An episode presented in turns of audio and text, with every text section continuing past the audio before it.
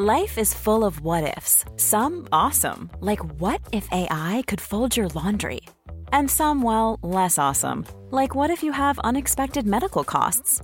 United Healthcare can help get you covered with Health Protector Guard fixed indemnity insurance plans. They supplement your primary plan to help you manage out of pocket costs. No deductibles, no enrollment periods, and especially no more what ifs. Visit uhone.com to find the Health Protector Guard plan for you.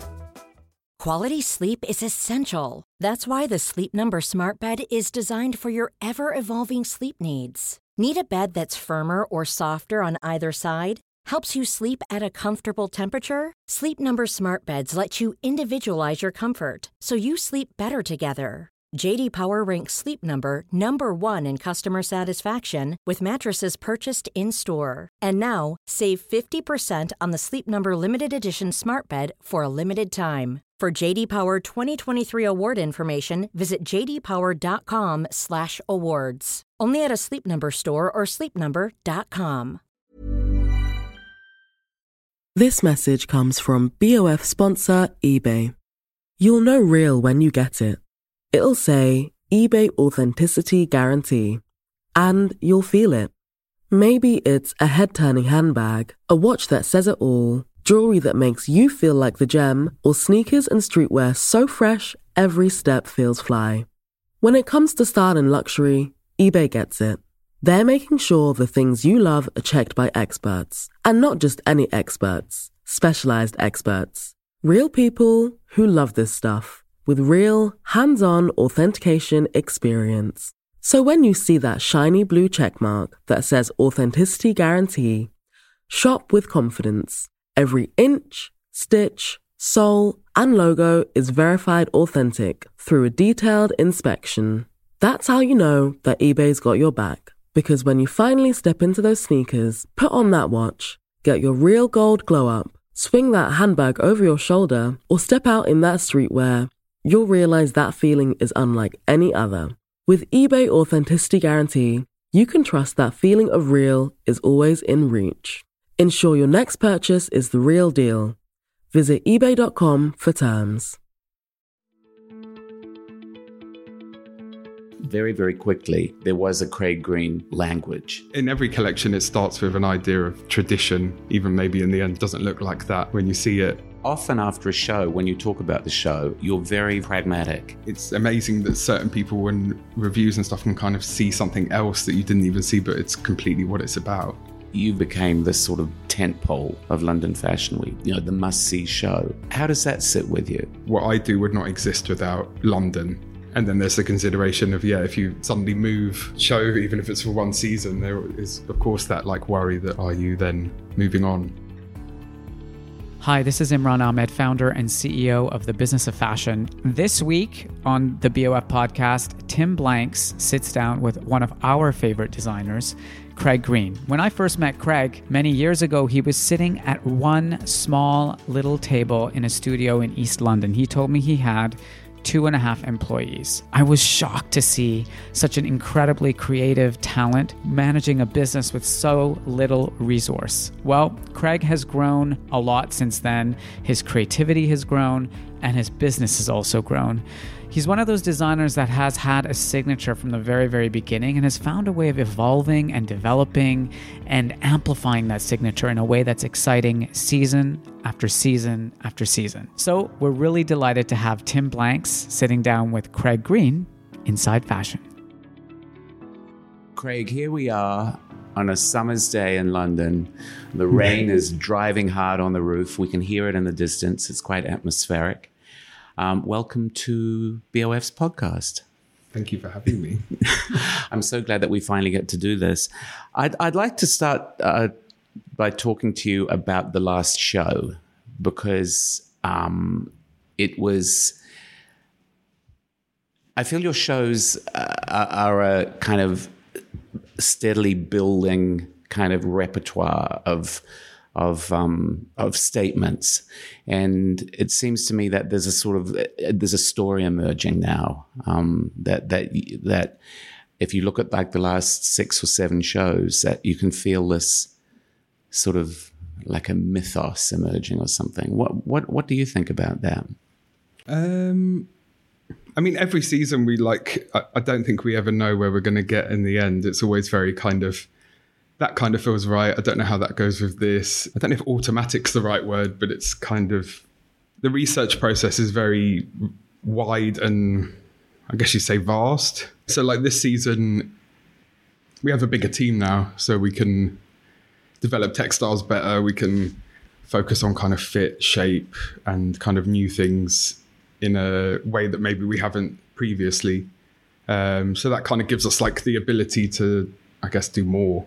But if I was So, gonna, if. I was going to say that that it feels to me that you have this sort of preoccupation with the body, and uh, you know, even even say like your signature, the little hole in the middle of of your knit. So this time there was a little hole over the heart. Um, and this, which which feels to me like very much you're releasing the soul, but this time there was this f- skin. This was kind of you were thinking about skin, and I and I- wonder, and in all its manifestations, from the horror movie like Silence of the Lambs to something a lot more almost angelic or spiritual. I, I wonder how, um, when you're researching, how do those ideas? How do you research ideas like that, and do they kind of emerge in the research, or do you have this overall vision when you when you start?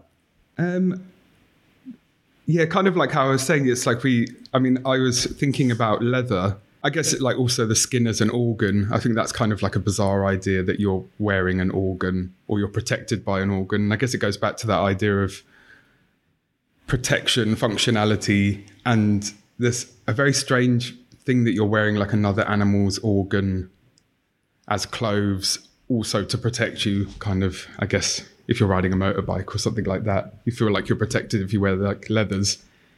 So there was that idea of skin. There was also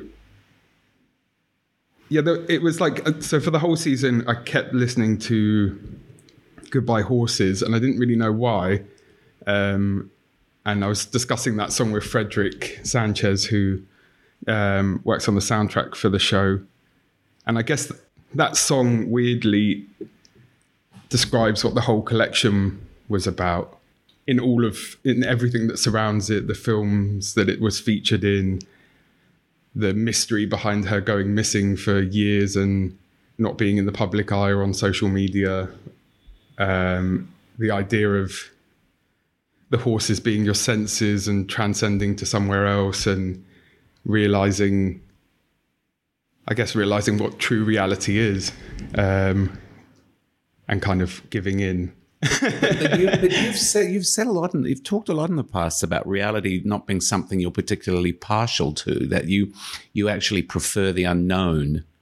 And um, there was this, there was out this out the element, an element in this collection. It it gets stronger and stronger. You look back over the last few seasons. Uh, this collection with uh, the notion of the paper laid over corpses and Mexican funeral rituals.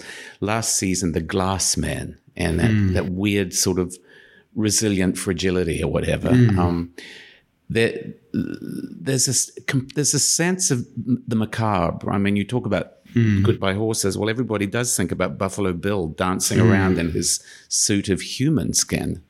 I, well, I guess when you're wearing an animal, we're animals, so you're an animal wearing an animal skin. But um, when you're doing th- those ideas are subtle, but they they are there, and they're really quite disturbing. I mean, that show also was about um, ideas of perspective. So, like the mirror. I think like the main thing was the whole thing was kind of about a mirror. Um, I kind of think a mirror is about like represents possibility. Um, I like that the show space. We used the same show, show space again, which was like the kind of the first time that we'd chosen to show at the same venue. But I was like, wouldn't it be good if you used that venue, but you kind of doubled the size by putting a mirror on the floor. So it was almost like you had a completely different perspective on the space. Also, scrutinizing yourself in the mirror, reflecting in the mirror, the mirror giving, making a room look bigger or giving light, like mirror used as kind of a protective from bad spirits. Um, all of those kind of ideas kind of link into it.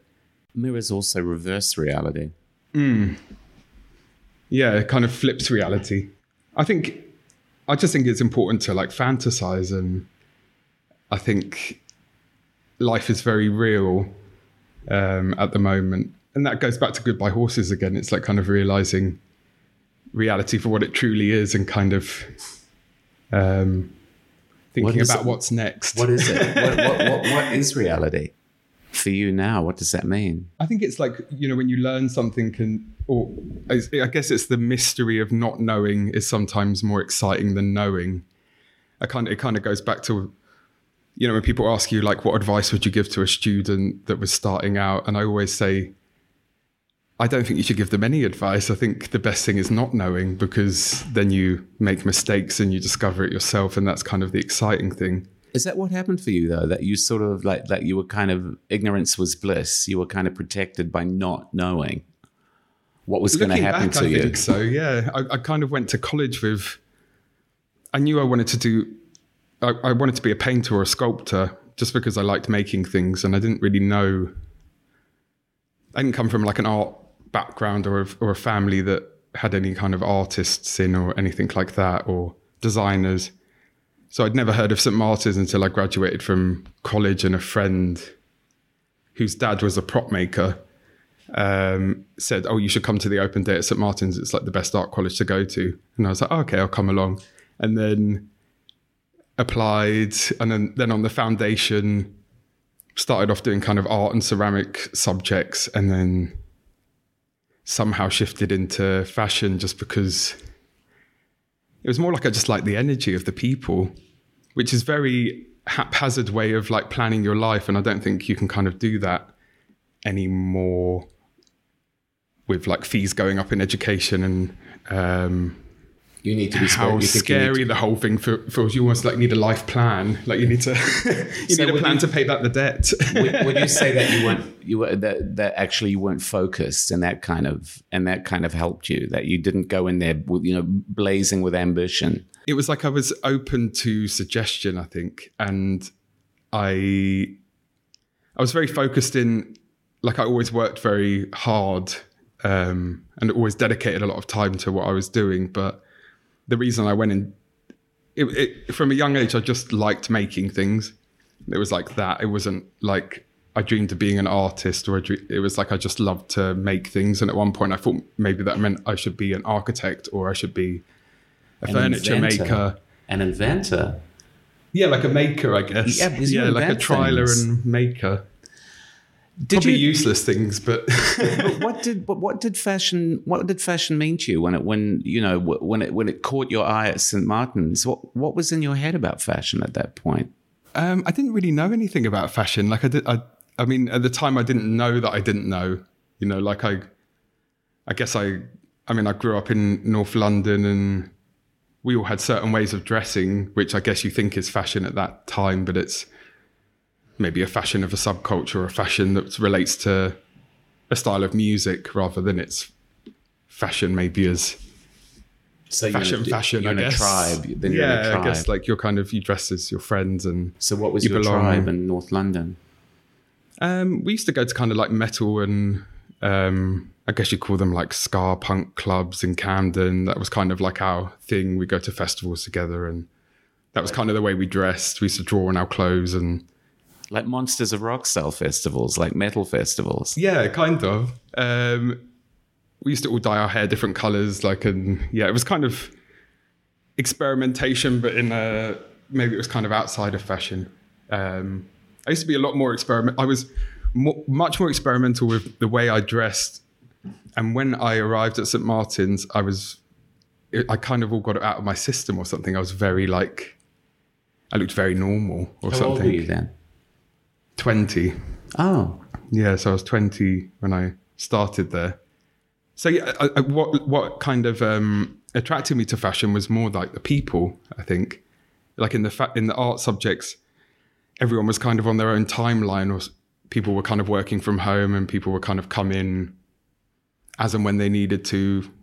I guess in the way that they like to do work, it's kind of like self motivated. But the fashion people would be queuing outside the building before it opened, being thrown out by the security guards at the end, and then kind of all go out together. And that kind of sense of community and energy around it, I guess I found exciting or inspiring. Um, and I didn't know anything about it, and I didn't know how to make clothes, and I didn't know, but I knew that I liked to learn or something, or I wanted to know. I mean, on the first day of foundation, they say to you when you all sit there, like, if you've never done fashion before and you've never dreamed of doing it, don't even bother applying because there's ev- the half of this room are here at St Martin's to do fashion. So if you haven't tried it, I would kind of avoid it. And then I was a bit like, yeah, but I haven't tried it, so maybe a bit um, defiant. I was like, I can do this. I want to try. so you like the, you like the community of the fashion of the fashion department. It's funny because you know that's one thing that's been really strong about your work from the very beginning is it always feels like a community that what you show on the catwalk feels like a tribe or a, um, I've always thought they felt a little bit like a hermetic, you know, they're self you know, referential, like on an island somewhere, or kind of cut off, but but um, really really complete. And and I, I think I, when I saw your graduate show and you had those the huge big I know what what do you call them? I never knew what like to the call houses, them. The house, the, but the you know those the luggage kind of. you call them yeah, wearing no, but more than wearing your house on your back they were kind of eerie mm. and and sort of gothic or almost Yeah. kind of but but that was considering that that was got what that got you on the front page of the newspapers in your graduate show hmm. how did that idea what did that idea represent to you? Because it's been something you've come back to throughout the rest of your career this idea of these that changing silhouettes with these structures that models that that that that men and women carry or they're kind of wearing this thing. Um, what what did that represent to you then? I think, I mean, the, the idea of community and I guess, yeah, like communal ways of dress is the way we always kind of describe the what the brand's about, really. And then my MA collection was about the relationship between religious wear and workwear and that idea of like one for function, one for spiritual function, but the similarities between the both. Um, I don't know why I had that kind of um, obsession with that idea. I guess I, I come from a family that was very like my mom's house was like you come home you wouldn't know if there would be 20 people there or one person there. People were always kind of coming in and out. We lived with other families at some point um all in a kind of great way. I mean when you're a teen like when you get to a certain age and a teenager you want your own space don't you? But like growing up with so many people and so much energy um, I've always loved that idea. And I guess the uniform aspect, I've spoken about it before, I guess, but um, I, I kind of think uniform's like a positive thing. I, I kind of, I guess, like, you know, like non school uniform day when people would wear your own clothes, I felt like that was the moment where everyone judged each other because that was the moment where everyone could wear their coolest trainers and clothes kind of show how rich they were basically or what they had and before that everyone was kind of wearing the same thing and in some way not maybe not wholeheartedly like judged on a even playing field a so you'd bit be saying can i please wear my uniform on I was probably one of the annoying kids that um, loved the non-school uniform day. But I remember there were people that would wear their uniform um, rather than wear their own clothes on that day. Yeah, but where does it where does the religion come from then um, I, I'm not really from a religious family, um, but I grew up in an area where I was thinking about it the other day that all of my best friends in primary school were all from different religions and all from different ethnicities. Like, I don't think I had one Caucasian, Anglo Saxon kind of British family friend. It was kind of like I would go to their houses and I guess experience it, but take it for granted. It was kind of just the way it was. Also, my family, I mean, we go to church at Christmas just more to kind of sing songs, I guess. It wasn't really um, wholeheartedly religious. um, it was more the community again. Like, it was like an area where it was more like, I feel like Hendon as an area is almost like living in the country because you go to the pub, everyone knows your parents. You walk down the road, you see your godfather, you see your old neighbor. It's very everyone knows everyone.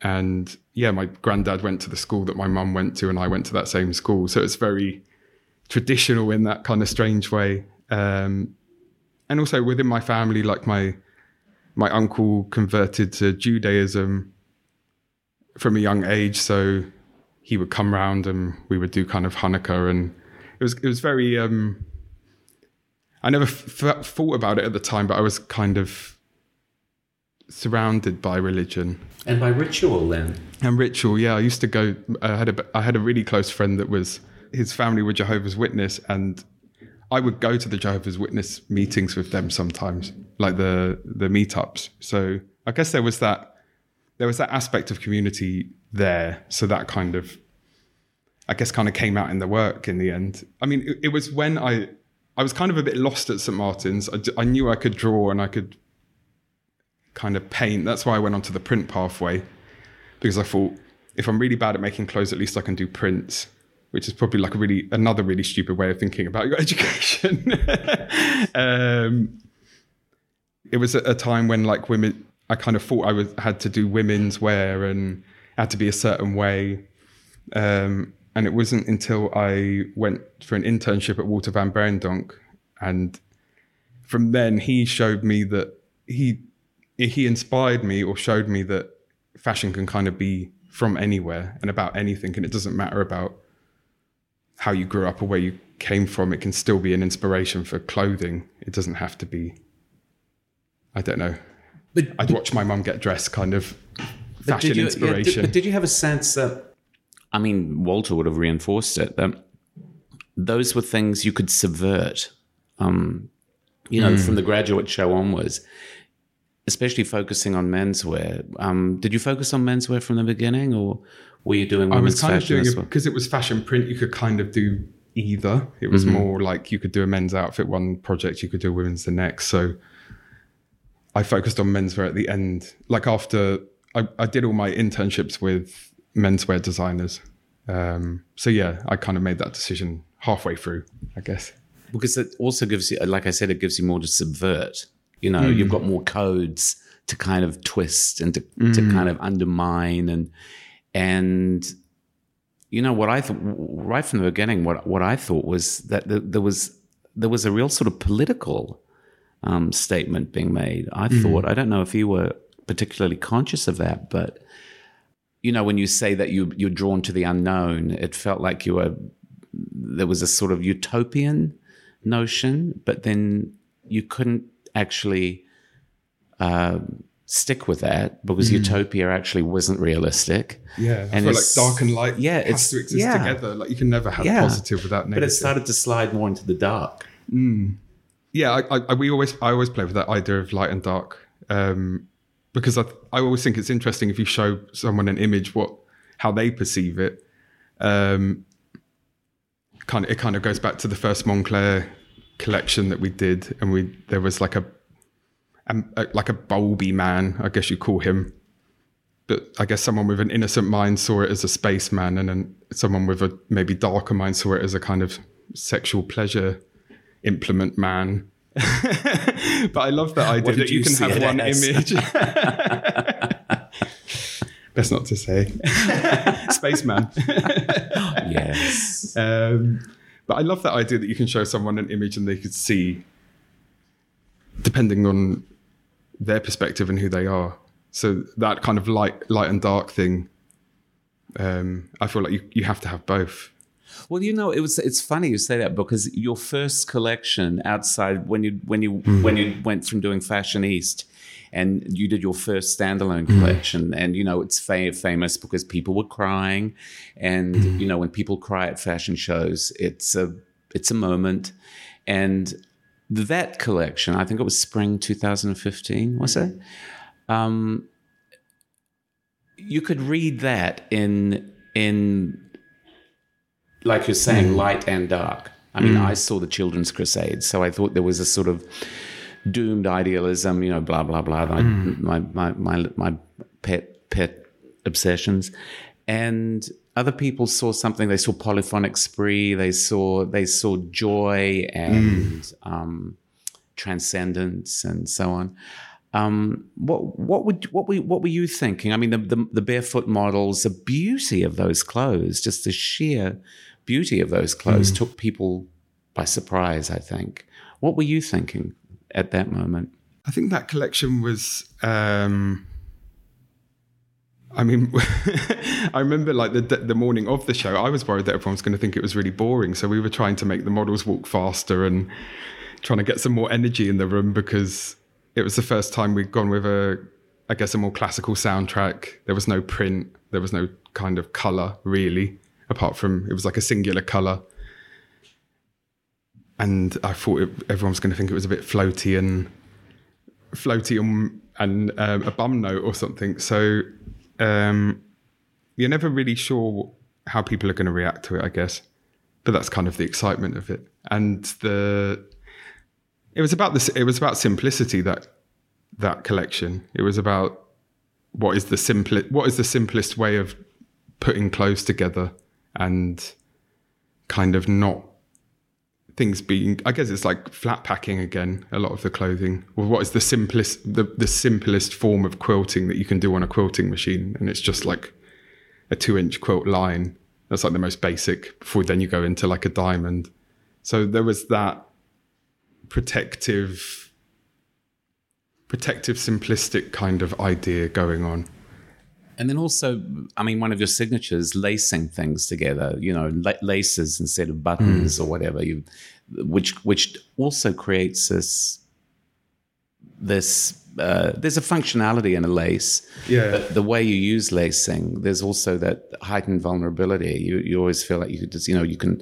undo a lace and everything's just going to collapse. You know, sort of sh- just slide off the body. What is it about?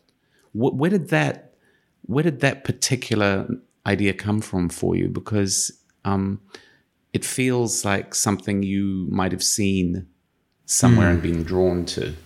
I think it, there's a there's definitely a tradition in every collection. It starts with an idea of tradition, even maybe in the end, it doesn't look like that when you see it. Um, but there were fencing outfits. There were kind of old ideas of armor, ways of doing it up, and also this the string aspect. I like that it's restrictive and freeing all at the same time. You can adjust it to a different body shape. That's why I guess kind of especially that collection, women can wear the pieces as easily as a man. They can pull it in around their body if they wanted. Um, I also like that there's something useless about them. It's that idea of functionality again. They, yeah, like how you say, it looks like if you pulled it, like you would inflate or something terrible would happen. The garment would just fall apart. Um, that idea of function is always kind of um, I guess in the collections and the work that um, things look like they used to do something or could do something, but they do nothing at all. But there's a kind of like They're aesthetically pleasing. Yeah, they're aesthetically useless. fluttering. Yeah, right, the, the silhouette has those laces fluttering around it. They're they're they're beautiful. Um, and and they're they're they're, and if you tie them all up, it's almost like you're suffocated. I think that's kind of a bound. yeah bound, But they're- controlled. yeah, they're, they're also um, fragile.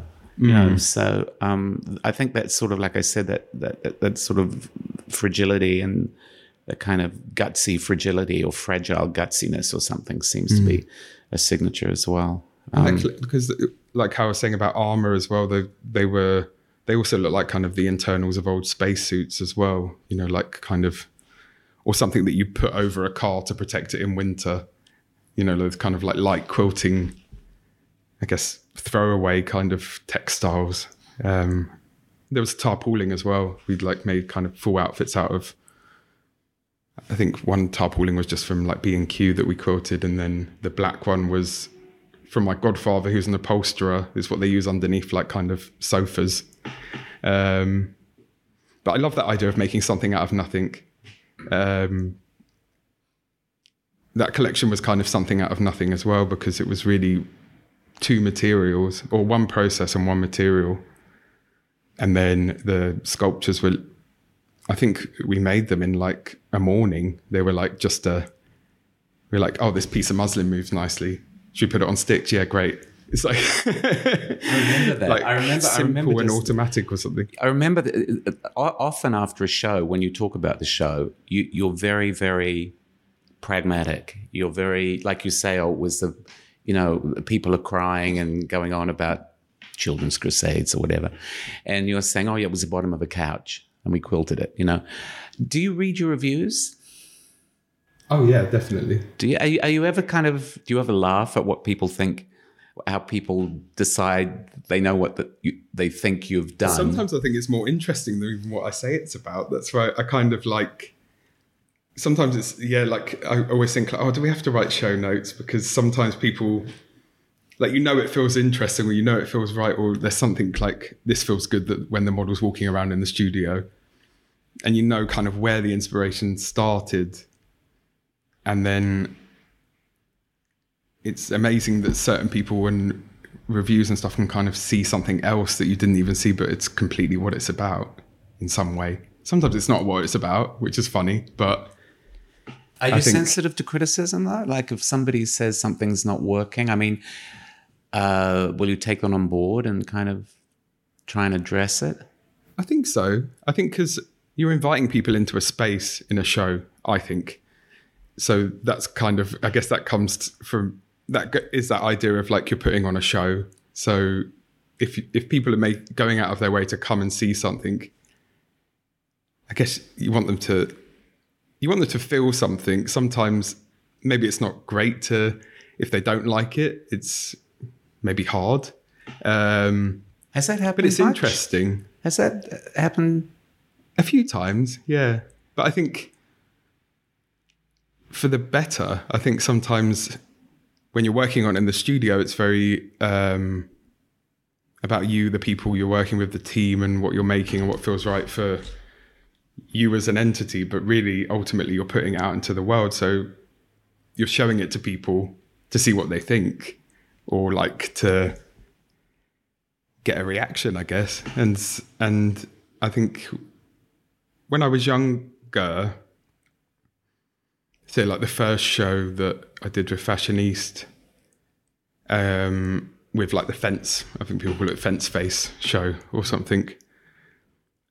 Looking back, I think that was kind of a good reaction for a first show that it was so kind of splitting opinion. Um, some people really hated it or they got really angry. I got like hate mail and um, And Daily Mail. Daily Mail, I got hate mail.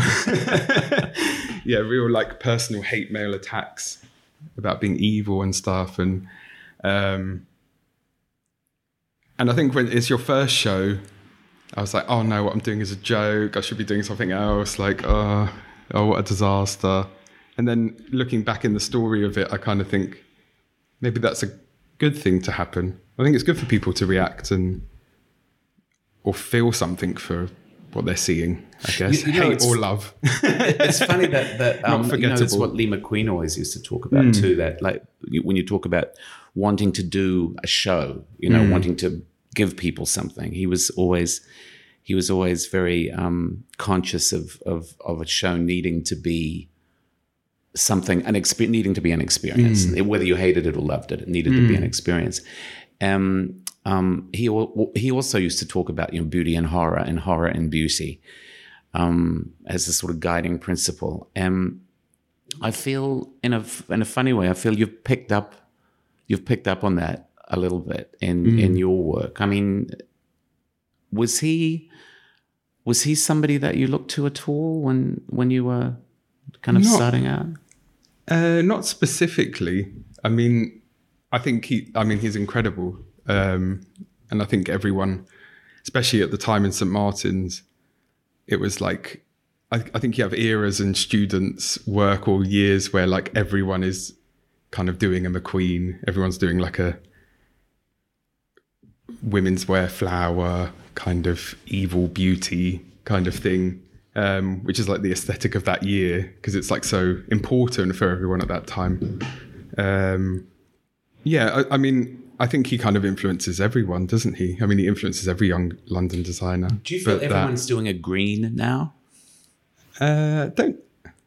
No, I don't think so. Can you see your influence, though? When I was at St Martin's, my main thing that I dreamed of was being in a book in the library, and I thought, oh my god, how amazing that one day you would be in a book and you would be in a printed out in a student's sketchbook as an inspiration. And I thought that is like my goal. I want to be in a book And you in are. St Martin's Library. and you are. I mean, you have so. a very, sure very. what, what, what ha- I think what it's um, what it refers to is is a very clear design signature. You have a very, very, very quickly.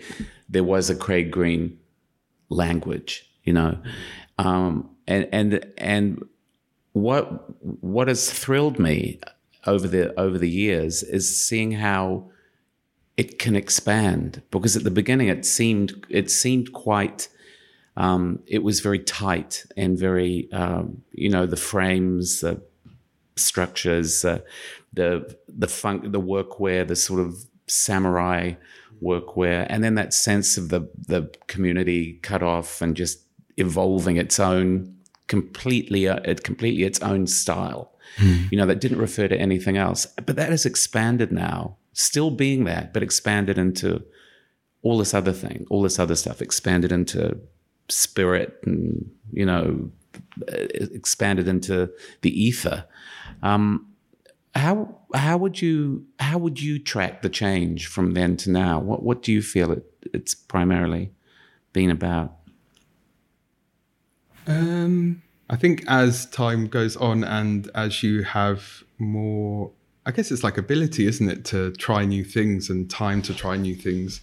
I think at the beginning it was very. Um, I look back and I think there's some there's a kind of like beauty in how like repetitive and simple some of those like early collections are. I mean, the first one that I did with um, Fashion East installation, um, the whole thing was just made out of calico and but just for the simple fact that I didn't have any other fabric, but we were like, how do you wash it? It was all hand painted. It was like, okay, let's put value into something that is nothing. And it was kind of using what you've got around you to make something. And at one point, you then have fabric suppliers, factories. It's not just, okay, we know that factory can make jackets, so we should do a jacket. It's like this factory can kind of do anything you want. And then it kind of sometimes it kind of i guess you could say it muddles things to have too much choice. I kind of think Muddles that things for you. Yeah I- um in it i mean in the end something like comes out of the mud because you have too many options. It's like oh we can try like 20 colors we can try 20 stories in the show. You don't know which one's going to be good but then that's 20 times more work and um I kind of think I always think like the scariest thing to ask anyone or the scariest thing to say to someone is like you can do anything that you want. I think that's really like um stunting. Sometimes I think think the best thing is like here's that fabric and go and do something with it. I'm So you kind of work within in the the, value of restriction I Yeah, I that- think I think some of the greatest designers in fashion history have worked very much within Mm. quite defined boundaries. there's something about like what could you the possibilities of within a material or the possibilities within a technique is really um i feel like you can do so much within that restriction. And that's what i kind of like about fashion as well that you're restricted to the body in some way. You can kind of do you can do a lot but at the end of the day they kind of have to walk and the body doesn't really change and it's kind of like how do you work within that restriction? I think that's kind of exciting Quality sleep is essential. That's why the Sleep Number Smart Bed is designed for your ever evolving sleep needs. Need a bed that's firmer or softer on either side? Helps you sleep at a comfortable temperature? Sleep Number Smart Beds let you individualize your comfort so you sleep better together. JD Power ranks Sleep Number number 1 in customer satisfaction with mattresses purchased in-store. And now, save 50% on the Sleep Number limited edition Smart Bed for a limited time. For JD Power 2023 award information, visit jdpower.com/awards. Only at a Sleep Number store or sleepnumber.com. A lot can happen in three years, like a chatbot may be your new best friend. But what won't change? Needing health insurance. United Healthcare Tri Term Medical Plans, underwritten by Golden Rule Insurance Company, offer flexible, budget friendly coverage that lasts nearly three years in some states. Learn more at uhone.com. This message comes from BOF sponsor eBay. You'll know real when you get it. It'll say eBay Authenticity Guarantee. And you'll feel it. Maybe it's a head turning handbag, a watch that says it all, jewelry that makes you feel like the gem, or sneakers and streetwear so fresh every step feels fly. When it comes to style and luxury, eBay gets it. They're making sure the things you love are checked by experts, and not just any experts, specialized experts. Real people who love this stuff with real, hands on authentication experience. So when you see that shiny blue checkmark that says Authenticity Guarantee, shop with confidence. Every inch, stitch, sole, and logo is verified authentic through a detailed inspection. That's how you know that eBay's got your back. Because when you finally step into those sneakers, put on that watch, get your real gold glow up, swing that handbag over your shoulder, or step out in that streetwear, you'll realize that feeling is unlike any other. With eBay Authenticity Guarantee, you can trust that feeling of real is always in reach. Ensure your next purchase is the real deal.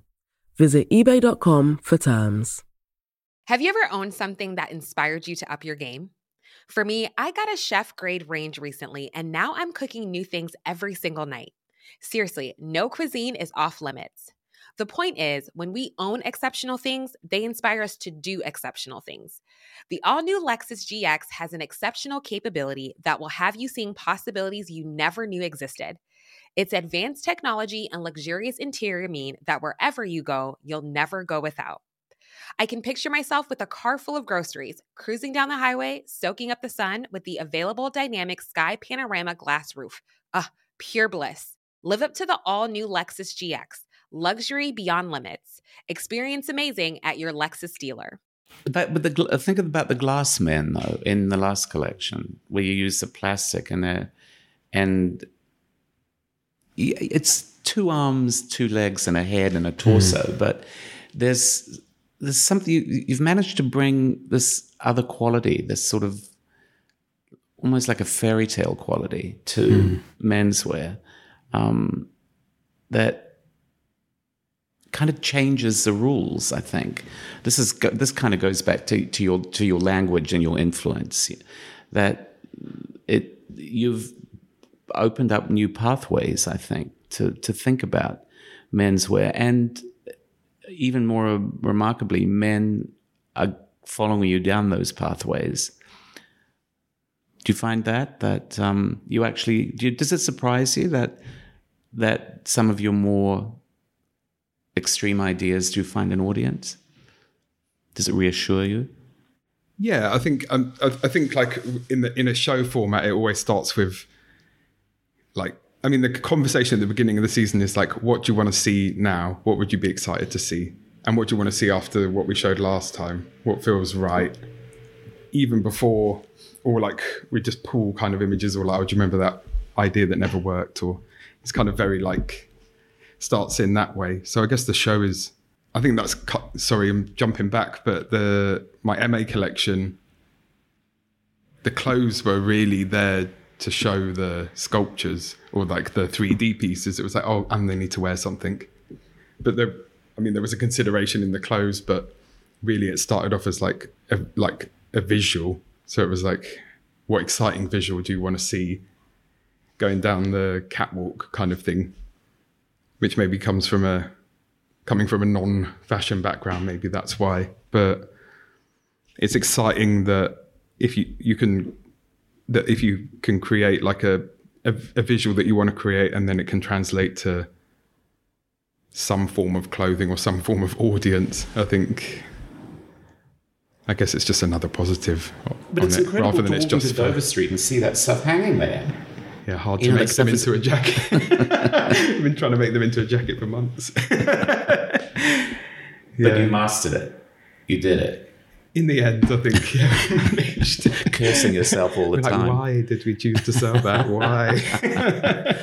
You know that we, we you were talking before that when you're when you're a kid, maybe you were thinking that you'd be an architect or a, a, a maker. Um, and what one thing that I love is is when you do those uh, when you do your shoot when you do your advertising shoots, or um, it's it's really noticeable in the work you've done for Moncler, um, especially with the genius uh, the genius genre at um, Moncler. You love to make these machines that go around can put your clothes in context, um, like flying machines and big puffy air kind of things, and and really inventive um, mechanical challenges.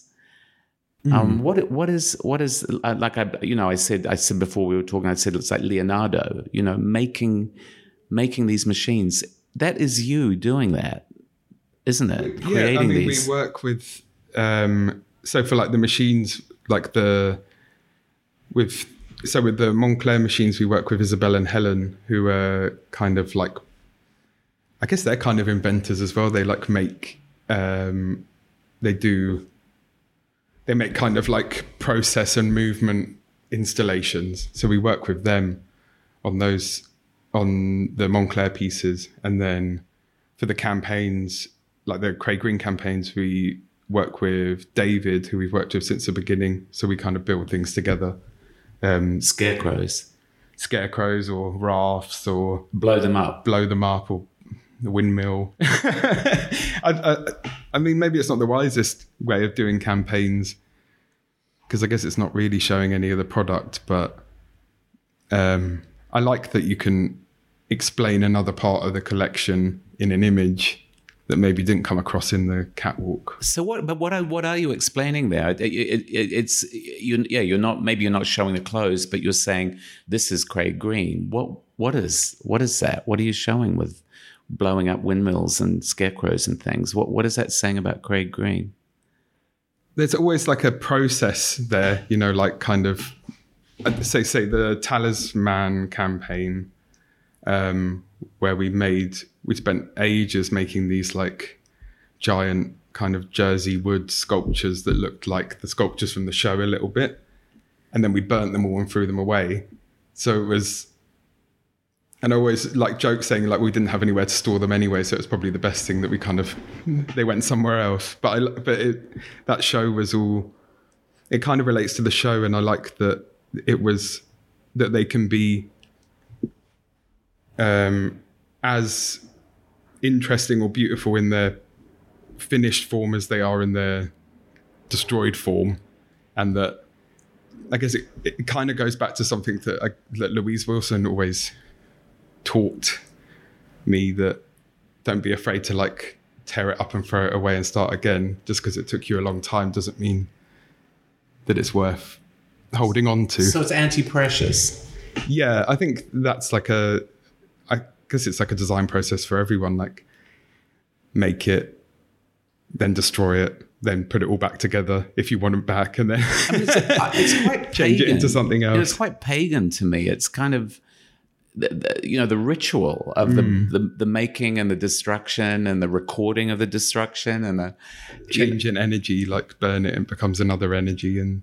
Well, I think of the Wicker Man always mm. because the shapes you, you do use those sort of, sort of Wicker Man shapes quite mm. often and the idea of the burning, the, like a sacrifice. Do you think about stuff like that when you're when you're working? Like, like do you think? I mean, it, it, it's like alchemy that you take one thing and create a much more elevated thing out of it. You know, you take plastic, a piece of plastic, and you make this outfit that looks like it's you know glass or crystal mm. or something like really luminous crystal. It's it is alchemy, but also there's the paganism and the ritual and the you know I love all of that. It's just uh, it's like the the plastic outfits.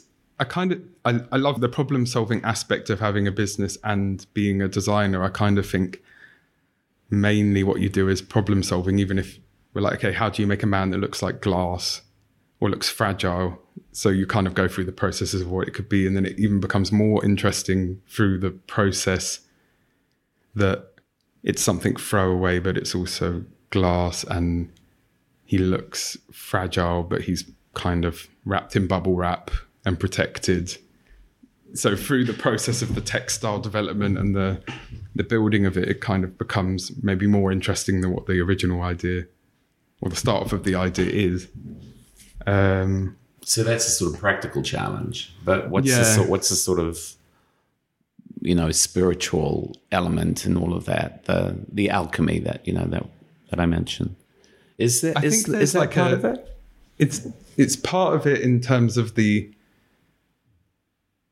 through the process the it becomes you, you know what it's meant to feel like or meant to be seen as um but then kind of the story builds more and more as you're as you're making it or something.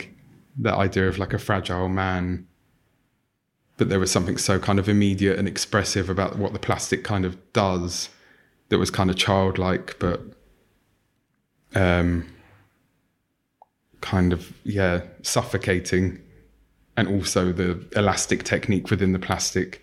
I like that it looked like it was um almost like a woven basket or like a bubble wrap but it was just plastic. So in that sense there is like a kind of i guess there's a concept there from the beginning and you kind of want people to feel a certain way but it's very about process kind of. Is there any sense of taking something like plastic, which is you know the curse of the curse of um, our times, one of the curses of our times, and giving it this sort of permanence and beauty, which hmm. means that it can live forever as a thing of beauty, and not be thrown away. You know, you can take something that's so base and it can hmm. become something cherishable. Let's see, that's an alchem- that's an alchemical hmm. process, isn't it?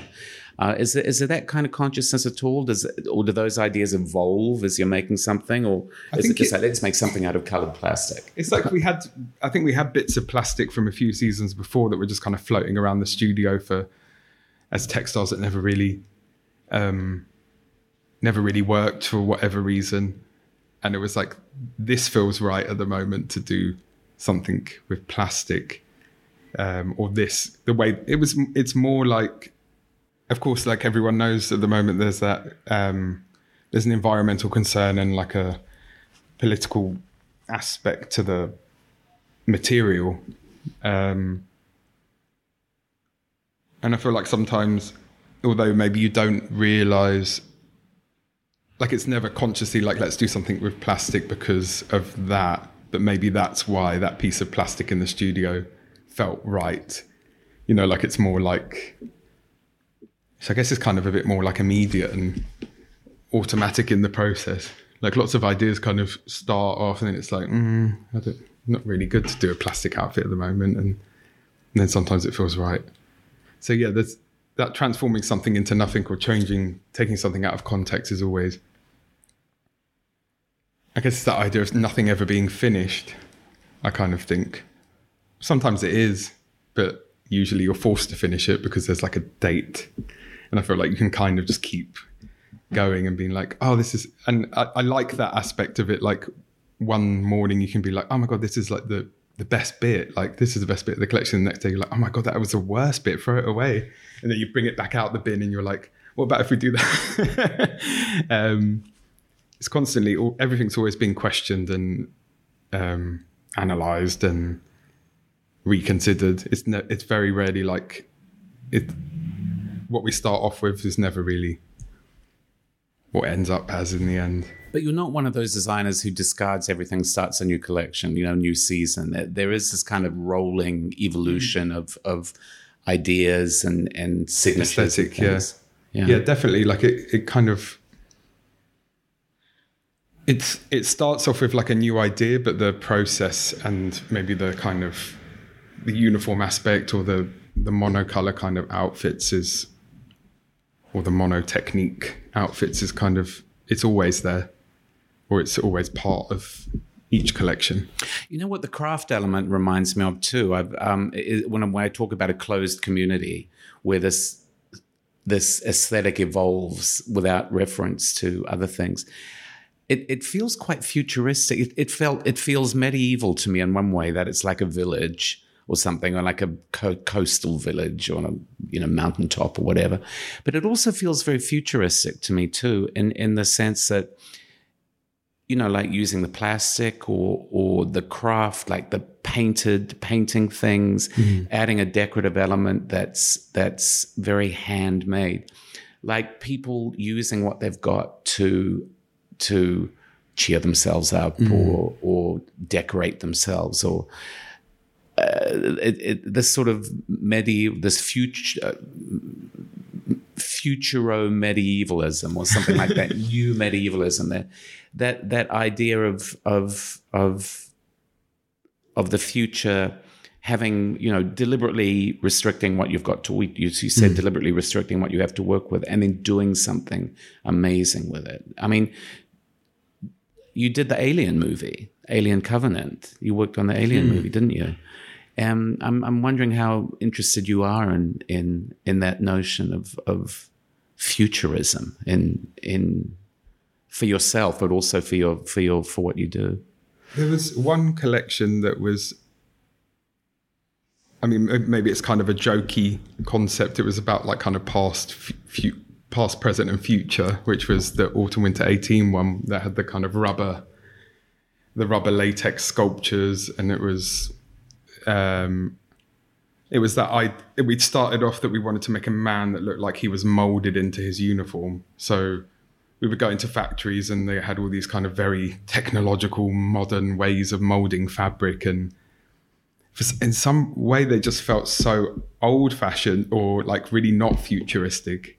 And we were like, how do we make this look in this way? And it, and in the end, the clothing was we made the effect through like the most basic form of creating volume just through like folds and then pleats in another direction and the volume that it gave looked like they were molded. So and that collection it's we did like the latex houses and i think you picked up on it backstage as well that did you use latex because it rots over time? And there was that idea of time within the collection that everything is one big full circle. And sometimes the most futuristic thing is the oldest thing, and the most fu- the most futuristic thing is the oldest thing when you think it's the newest thing or something. It's like a kind of wit, you know. sometimes the most like futuristic technique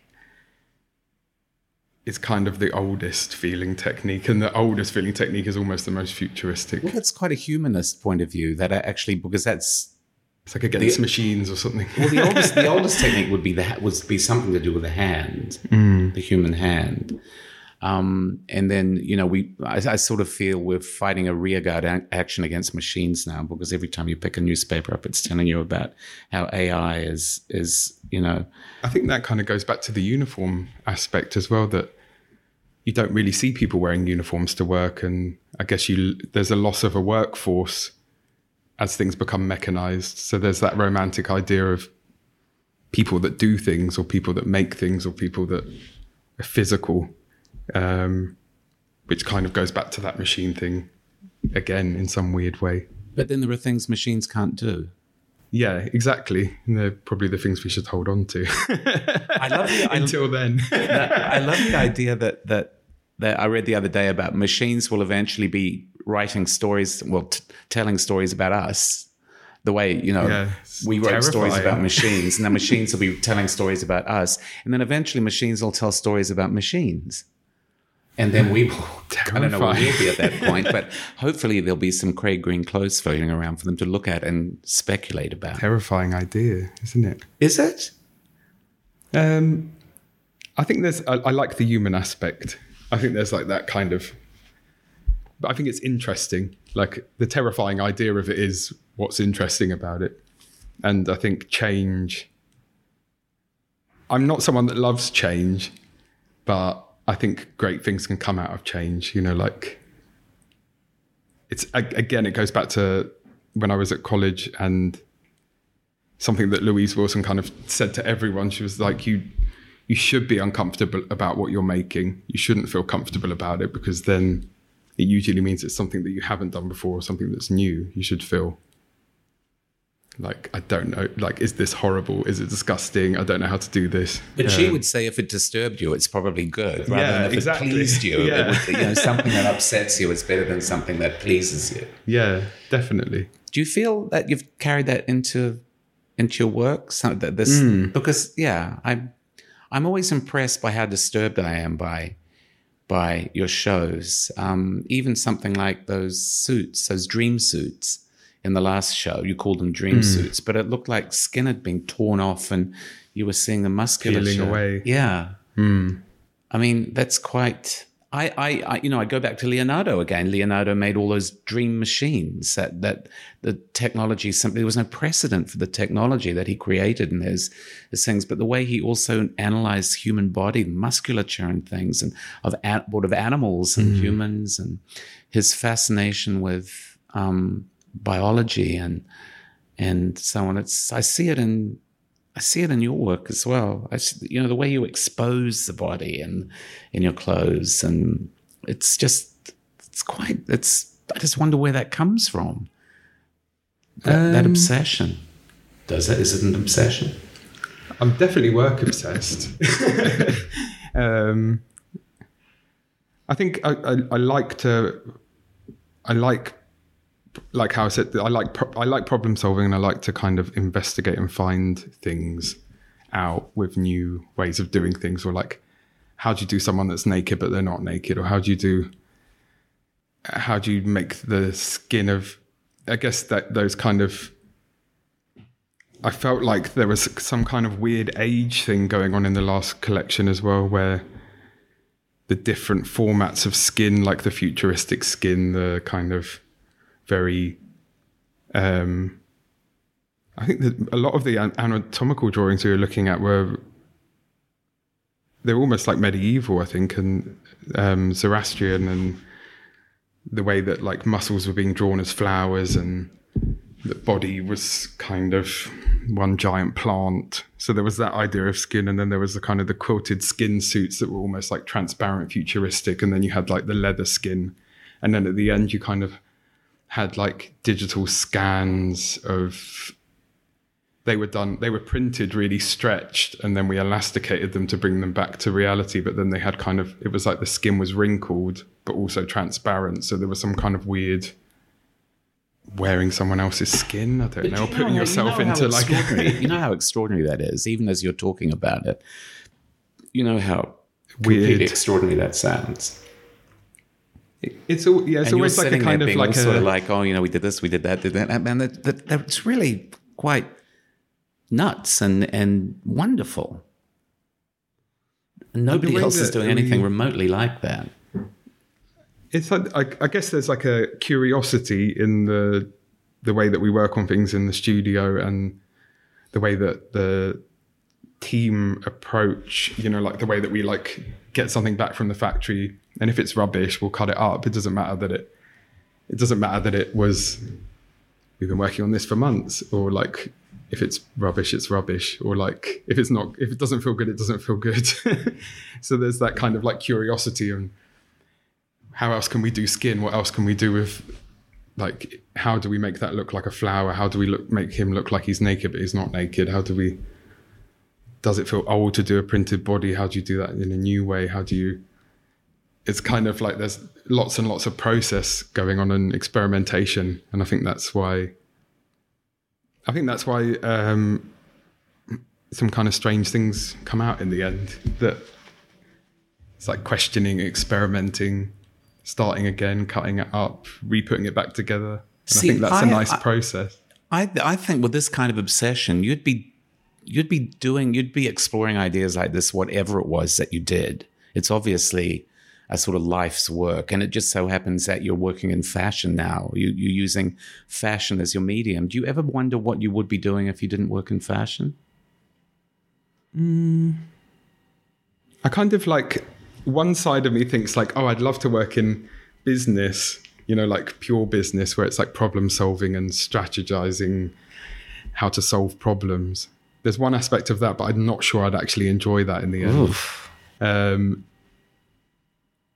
and then the other side is I, I've always wa- wanted to do something like ceramics or I love that ceramics can last forever, you know, and it's for a purpose, like a physical purpose. If you want it to be, you know, like a bowl or a cup, I think there's something amazing about that. So there's that. So that, but I, what I love about, I think that's also something that attracted me to fashion. That you could, it's multidisciplinary. I don't think it's like one thing. It's like one minute you're working on a building a campaign sculpture, or the next minute you're kind of trying to reinterpret a shoe, which is like making a shoe is so different to making a garment, to making a sculpture, to making a shop installation or a graphic or a you kind of it's all things like it's textile painting um constructing a garment even like with Moncler like learning i never realized like making a down jacket is it's like a completely it's it's its own garment construction. It's got nothing to do with not down jacket garment construction. It's like it's its own its own way of measuring its own way of volume um, which is really interesting. I love i love that idea. And that's another idea of restriction that there's so many limitations in like how you can construct a down jacket because you have to inject it from all different directions and you can't stitch through the feather otherwise the feather comes out and so you can start with a sketch and then you have to work out how with their technical team how to do that and i think that's really exciting so it's completely one. different from what you do for yourself then in terms of like garment construction and uh, process yeah definitely and it's, like it, it's its own kind thing. of is it infiltrating the way you work for yourself? Can you see that the I think learning how they do it, how they work, like to, it's our first kind of experience of working with a a, a team, a, yeah, like a team of that scale. There's like I don't know, 15, 20 people there in the fitting, and when we do a fitting, there's like two of us, and it's very like who are these people and what they do, um, which I think kind of it's a learning curve of how how you how things are done on a bigger scale, and I think that definitely infiltrates into the way that we work. So you're actually you you I know you are a pragmatist. I know that you can work with a huge company like like um, Moncler. You can also you also you know you said your work's about problem solving ultimately, but can you see that you know as you're building Greenland that it can um, you you could do ceramics. You can do anything. You can. How do you imagine? How do you imagine your your business expanding? Would it become, you know, like the lifestyle proposition, for example? Because you, are making a world um, now. I guess I, I, I kind of I enjoy the business aspect as as not maybe not as much, but I I like I find it interesting the business aspect of having a fashion business and design. I find them both really interesting. And I feel like they're both problem solving in their own kind of strange way. And I like that. And I love making things. So yeah, I definitely think like if we if we get offered a project that's like furniture, I always jump at it because it's like oh, it's like something we can't do on a catwalk and maybe we wouldn't do in a campaign. It's like another way of the same with Adidas or like a shoe collaboration because I think like a shoe's like a sculpture kind of. You can do so much on a shoe that doesn't really work on a garment. Um, so there's so many exciting things you can do in that way. And men are kind of maybe more adventurous with their footwear on a whole. you, did you enjoy? Did you enjoy the movie experience? Would you Would you want to do more of that sort of thing. That was amazing working with Janty Yates. She's like a, yeah, she's amazing. And to work on a film like that is, I, I mean, like a kid's dream, isn't it? I remember watching like all the alien films at my friend's house when I was in primary school. And yeah, to even be a part of that story, a small part of that story is like, I feel, I feel like a film lasts forever or something that you can look back at it. I mean, fashion can last forever as well, but like I feel like a film, yeah, do you lasts get forever in that approached? way. Do you get do you get approached for stuff like that? Sometimes, I mean, like I, I feel like what I always like when we get approached for a project, I always think it's exciting to if it's like something really different to what we've ever done. I always think that's almost more exciting than another version of what we're doing or another version, you know, like um, another way of trying to okay, how do you take this? How do you take this and this and try and put it together in a way that makes sense? And I think that's what's exciting. And what about when the giants of hip hop call you to dress their tours and things? How's that? It's it's like it's amazing that um, who was the last who was the last person who did it? Was it ASAP Rocky or uh, Pusha T? We've done we did his oh, like yeah. Coachella outfit recently. Um, so yeah, we do like custom for some people. Some people we don't even know if they're going to wear it. Like they, it's like a surprise, and some people approach us for custom. So that's always exciting as well. I mean, I love like a. I think doing a stage outfit is like it's like a show again, isn't it? So it's like you have to kind of think about it on so many different levels, and so much more is possible than maybe real life. Um, so yeah, I, that's what I love about fashion that you can you can do all of those things. It is possible if you want to. Like you can and there's so many more things you can do with it as well, you know, as time mm. goes on. And it's ever changing as well. And, and, and I think there's like a, um, I always think it's it's weird. It's like an addictive industry. I don't know. I think because it's like ever changing and ever adapting, and it's exciting to see what's happening and what's going to happen. And maybe that's why so many people are obsessed with it. And I think it people helps when you're successful too. how how is women's wear um, impacting on your on your business?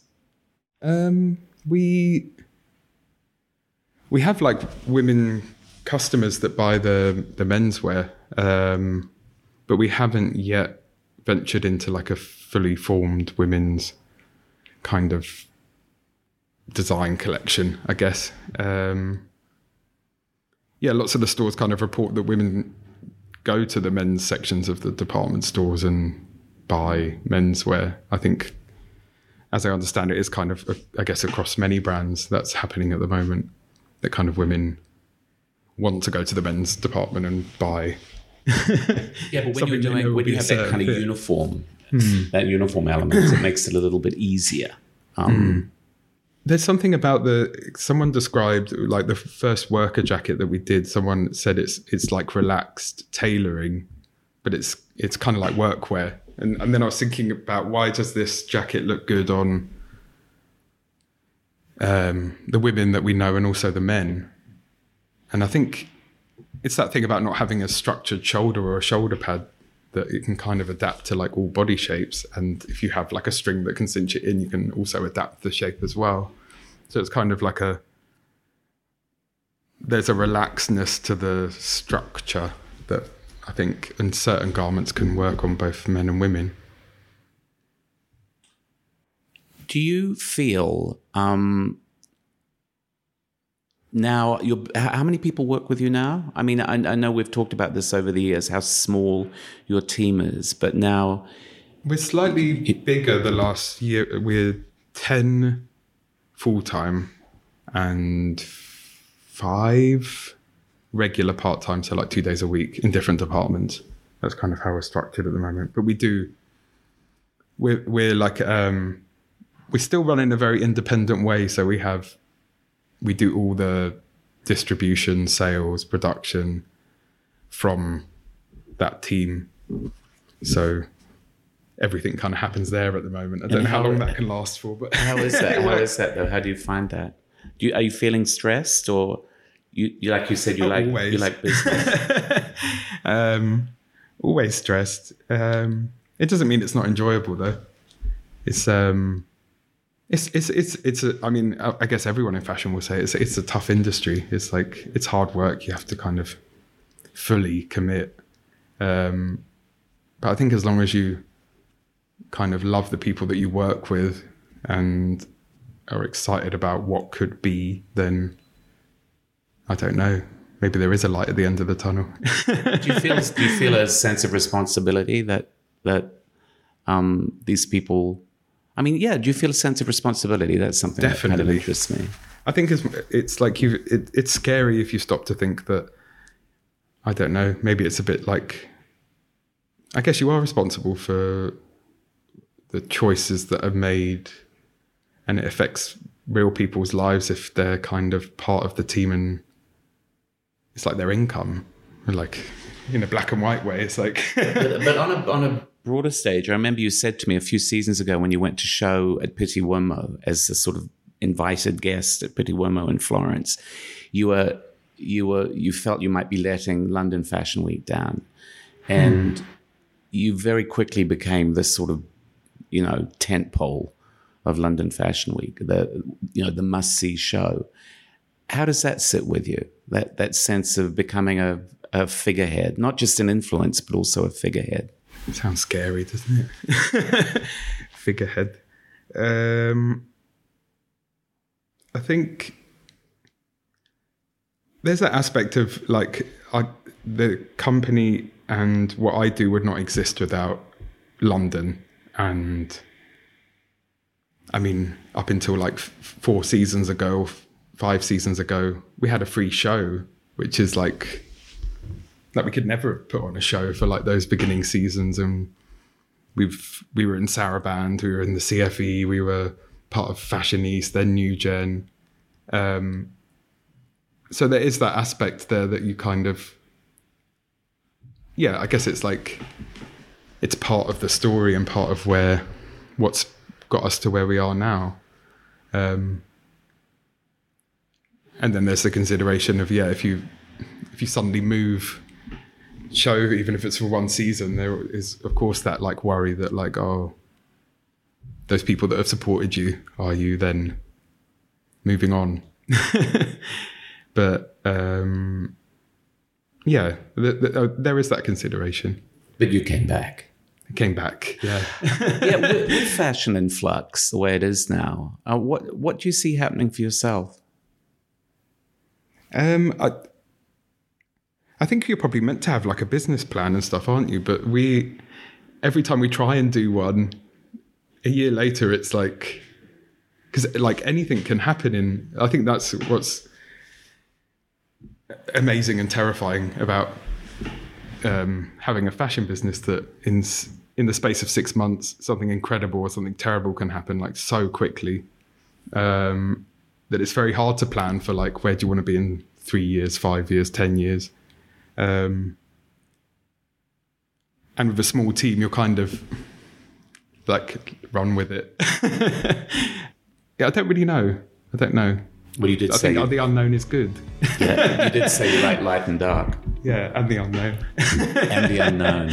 Knowing well, is dangerous, I think. Well, thank you very much, Craig. Um, I'm looking forward to heading even further into the unknown with you in the years to come. It's great thank to see you. you.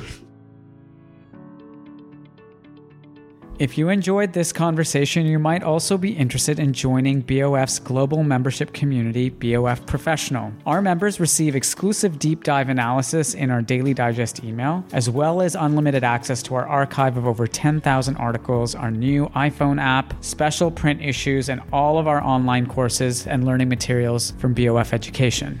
For a limited time only, we are offering our podcast listeners an exclusive 25% discount on your first year of an annual BOF professional membership. To get this special offer, click on the link in the episode notes, select the annual package, and enter the special code podcast2019 at checkout. We hope you enjoyed this podcast. Please leave us a rating if you did, and don't forget to share it with your friends.